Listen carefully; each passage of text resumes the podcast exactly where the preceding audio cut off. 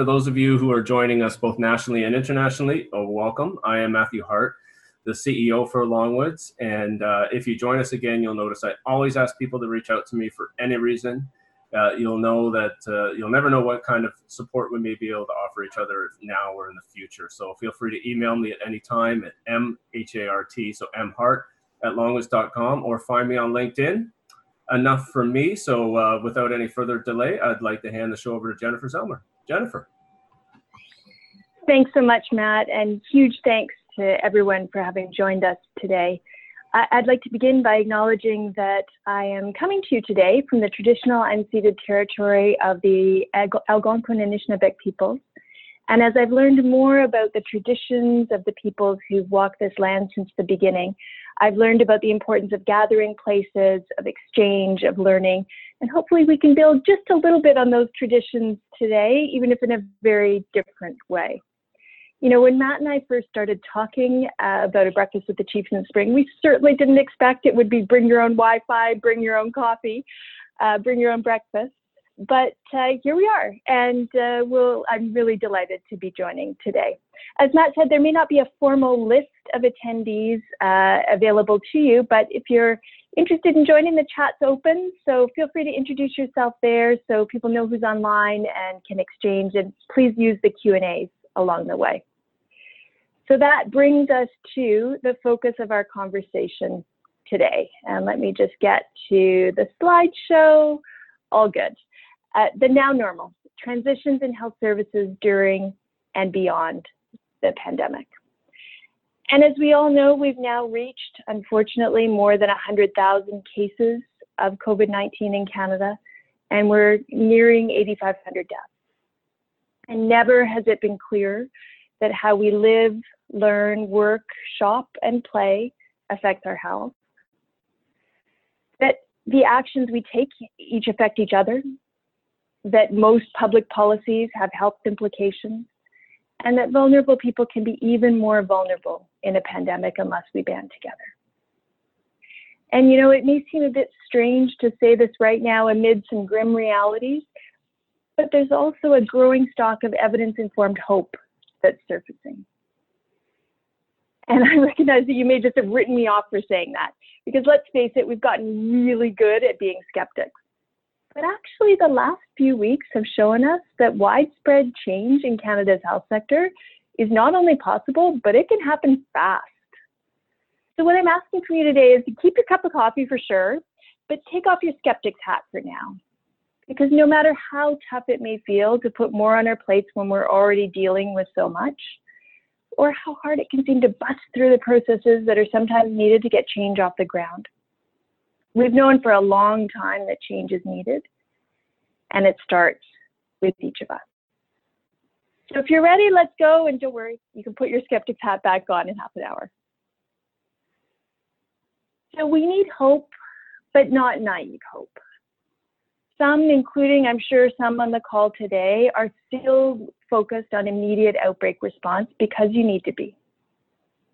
Others are entering a transition phase and it's so tempting to be like the little kid in the back of the car and ask, Are we there yet? Are we there yet? But I don't think the real question is, When will this end? The real question is, How will we carry on? Because we've seen the pandemic magnify both strengths and gaps in care, and never have resilient health systems that can respond dynamically to individual and community needs been more important.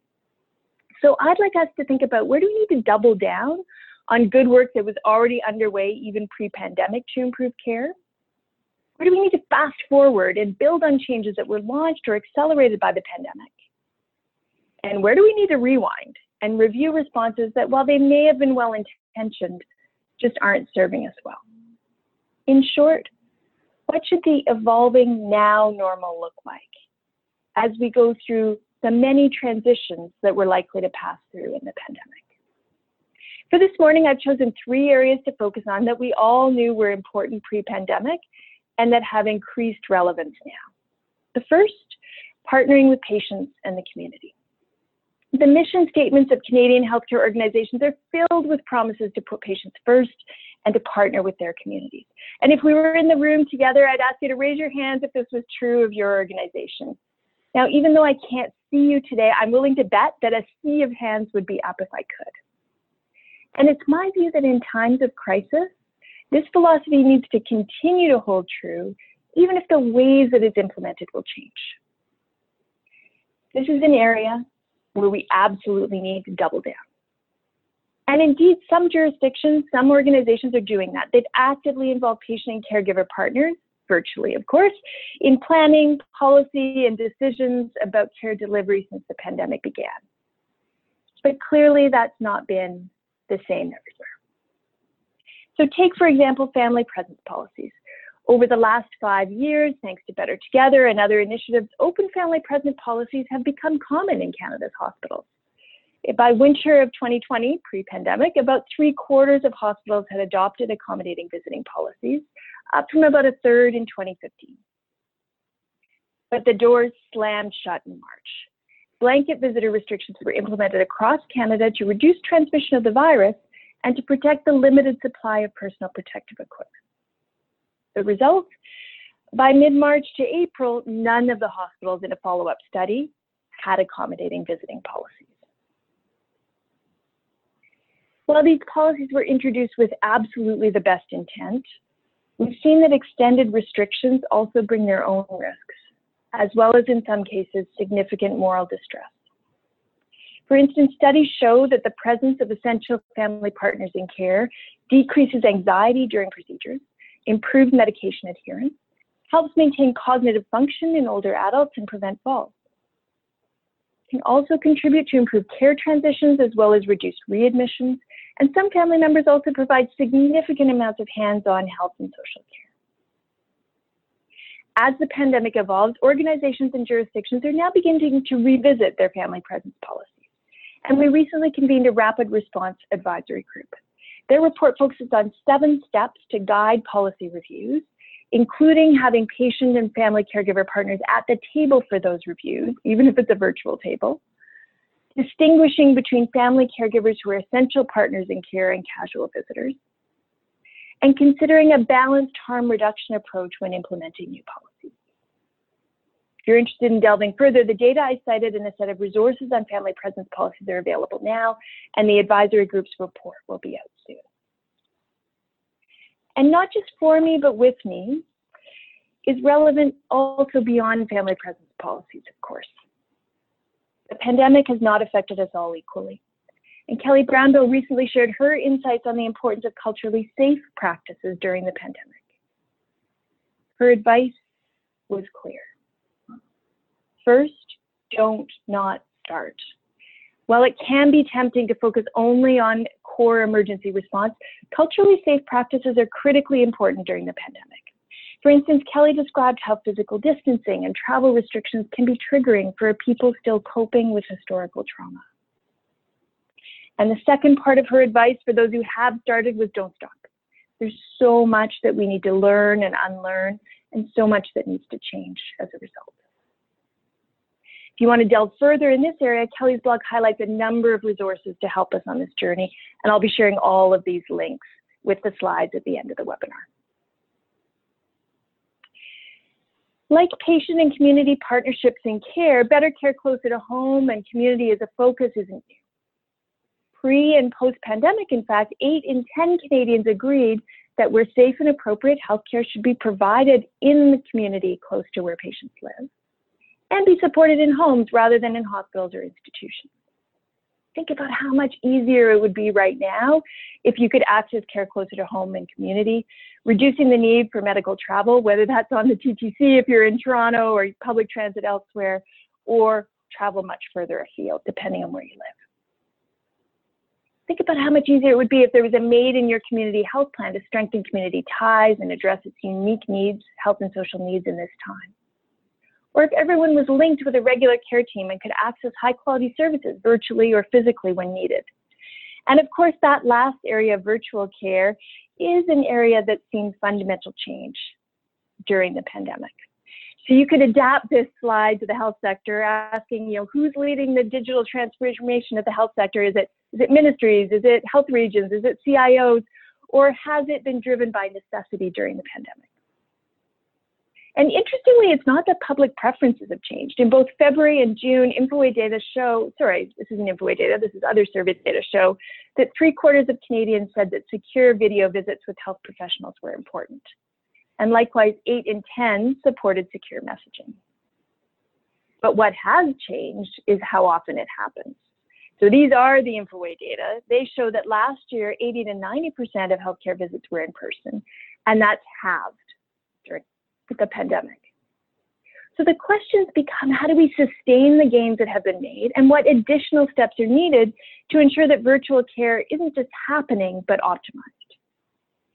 And that's not just a change in technology, but a fundamental change in the processes and culture of care, the how we do things around here.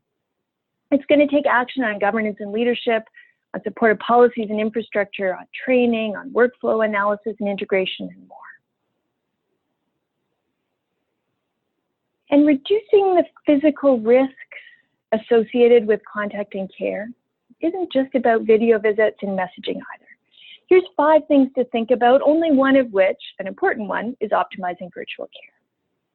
The first, think choosing wisely. So delaying or canceling low value care and factoring into the value the risks of physical contact that exist right now.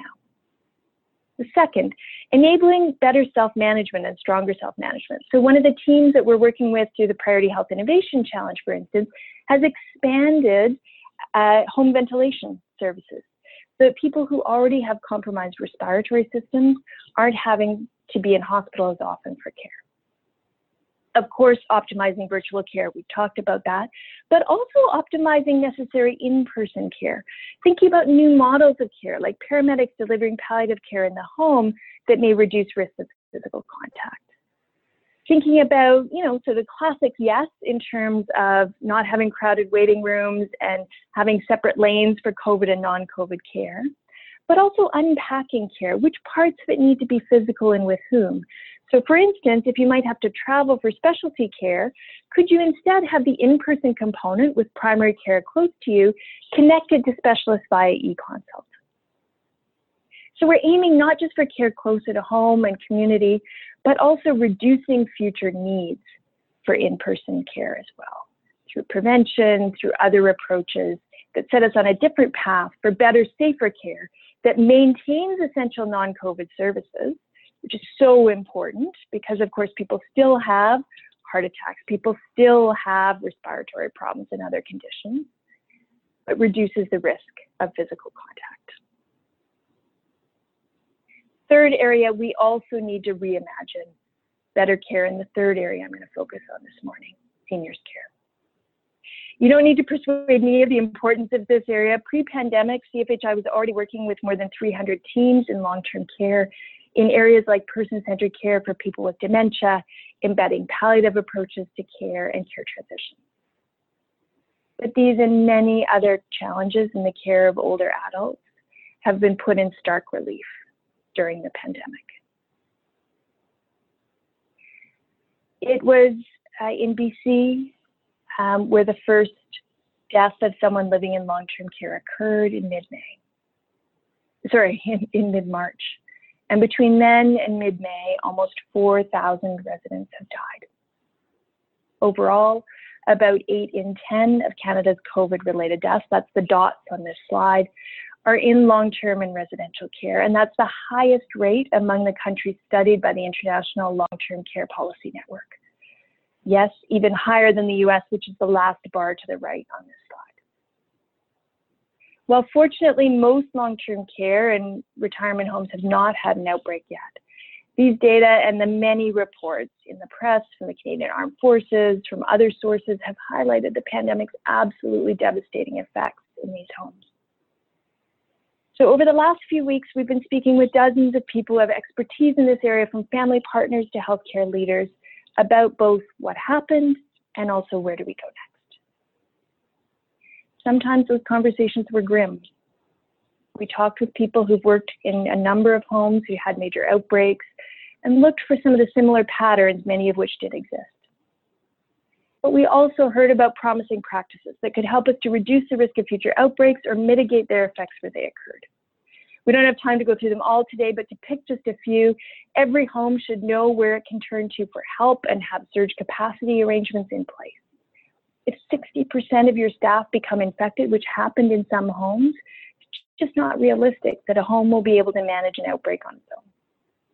We also heard about creative public health preparation and support. So for example, tabletop simulations that brought together public health, long-term care, hospitals, and others to work through how they would work in the context of a pandemic. What would happen then? We heard about the critical importance of testing, particularly for asymptomatic cases. And some recent examples where um, outbreaks have been able to be contained at one staff member because they were tested, found to be uh, positive but asymptomatic, and then they were able to isolate at home. We also heard about new models of care like expanded home care, uh, video visits, other approaches for bringing care needed into the home.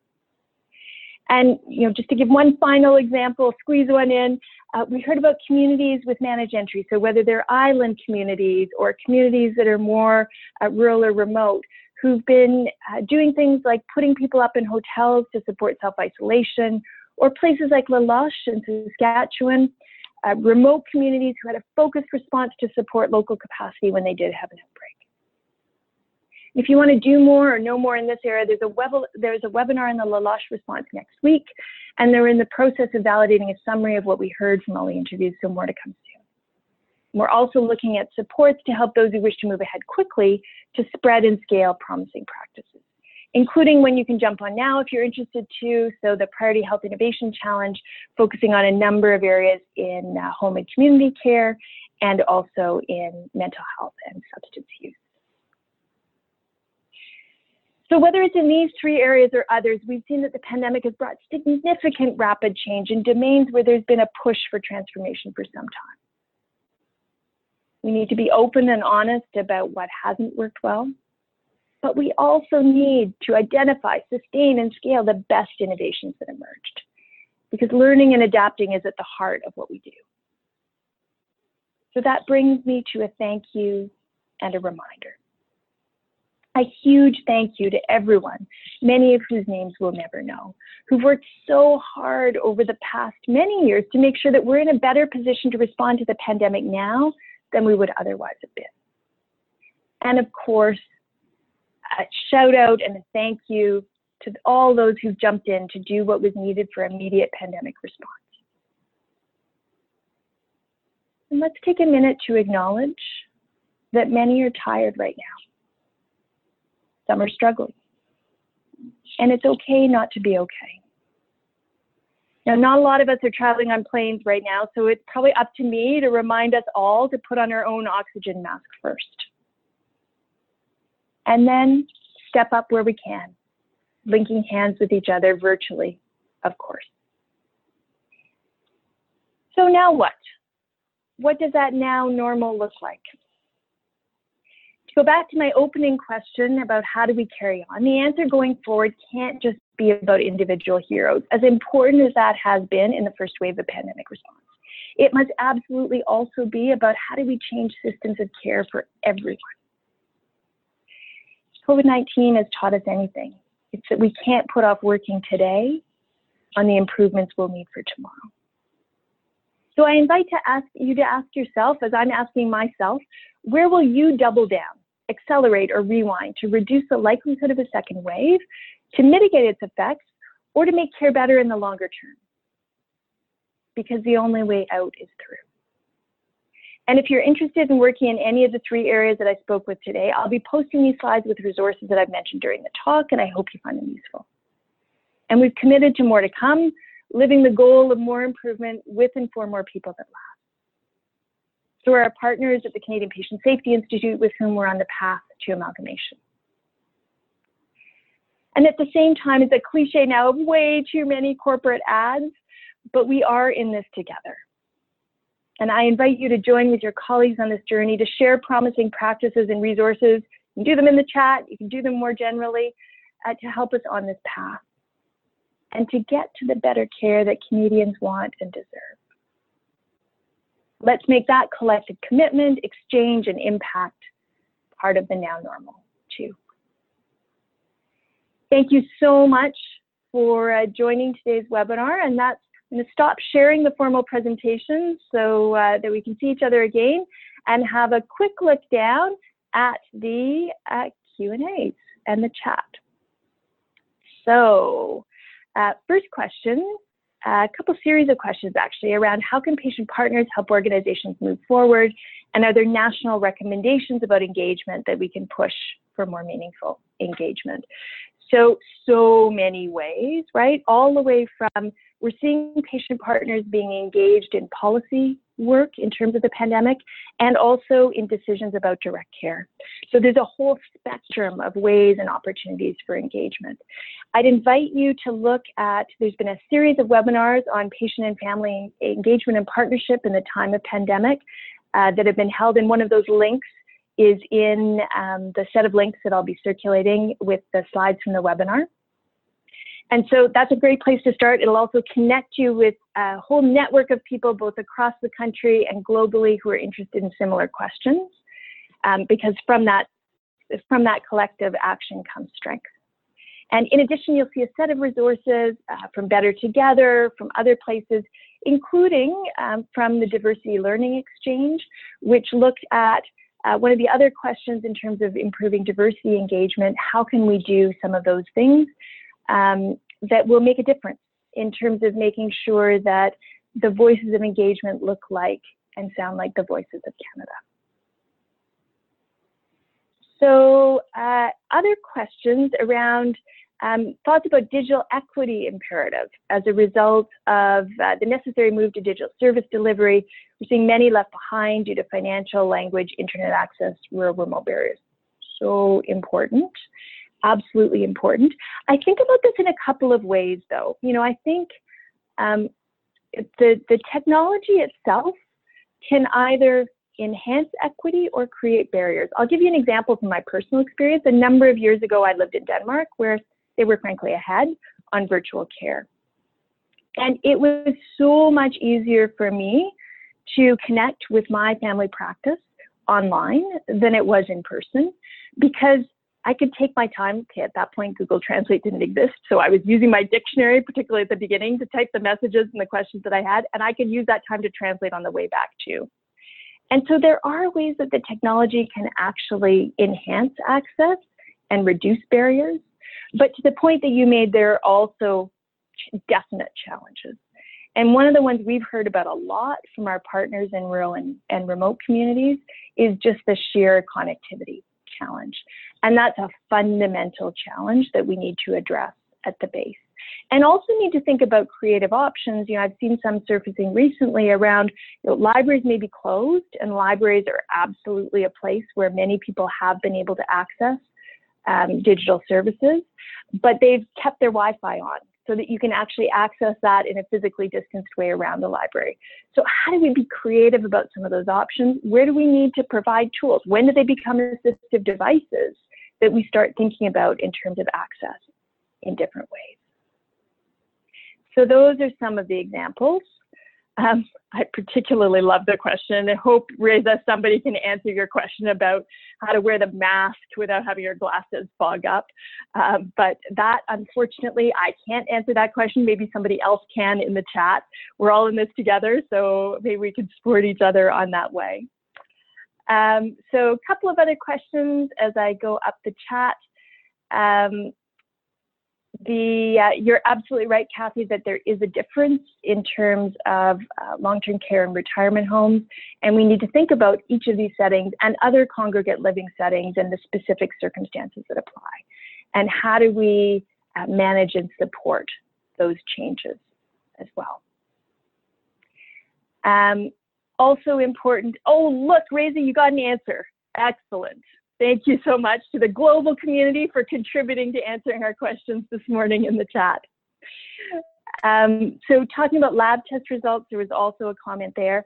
And you know, it's it's been interesting to see how with lab test results, many jurisdictions are now increasing, something that was happening in some places pre-pandemic, but it's definitely increased, direct access for patients online to their lab test results. So that, that test result is available, you can see it. There's no, you know, have you seen it? Have you not seen it? Any of those kind of things. And how can we get those results more quickly? And I think those are good examples of things that, you know, we may not always think of the sort of image of virtual care in the pandemic as a video visit. And that may actually in fact, in most places where virtual care is very common, it is not the most common mode of virtual care. It is things like secure messaging, like online access to lab results, like online access to your own health information, um, that and complementing other sources as well. Sometimes, um, particularly in communities where there may be connectivity problems, there is no substitute for being able to pick up a phone. And being able to do that in a way that recognizes that you know, not everybody has access to mobile phones, to other means of calling, and how do we start solving some of those critical gaps as well? Um, so I think we've got time for one last question. Um, and the one question uh, early on that came up um, was around how do we support primary care? And, you know, this has been such an interesting um, set of changes, right? And an area where we've got so many different experiments across the country. What combination of virtual care and in person care is going to matter? And it's not going to be the same. Community by community, people by people, that will need to change. And it may well change in the course of the pandemic as well. You know, right now we're talking a lot about reopening. But really, isn't it more important to talk about transitions? Because we will likely have multiple transitions in the course of the next months and beyond. So with that, I think we're uh, hitting the end of our time together. Just wanted to huge thank you to uh, everyone for having joined us today. Please keep adding uh, comments and suggestions as we continue this conversation. Uh, right at the end, I'll be uh, tweeting out my slides. If you're interested in accessing them, you can just reply to that with other resources and suggestions that you may have along the way. And so we can continue this dialogue and sharing together. With that, Matt, thanks and back to you.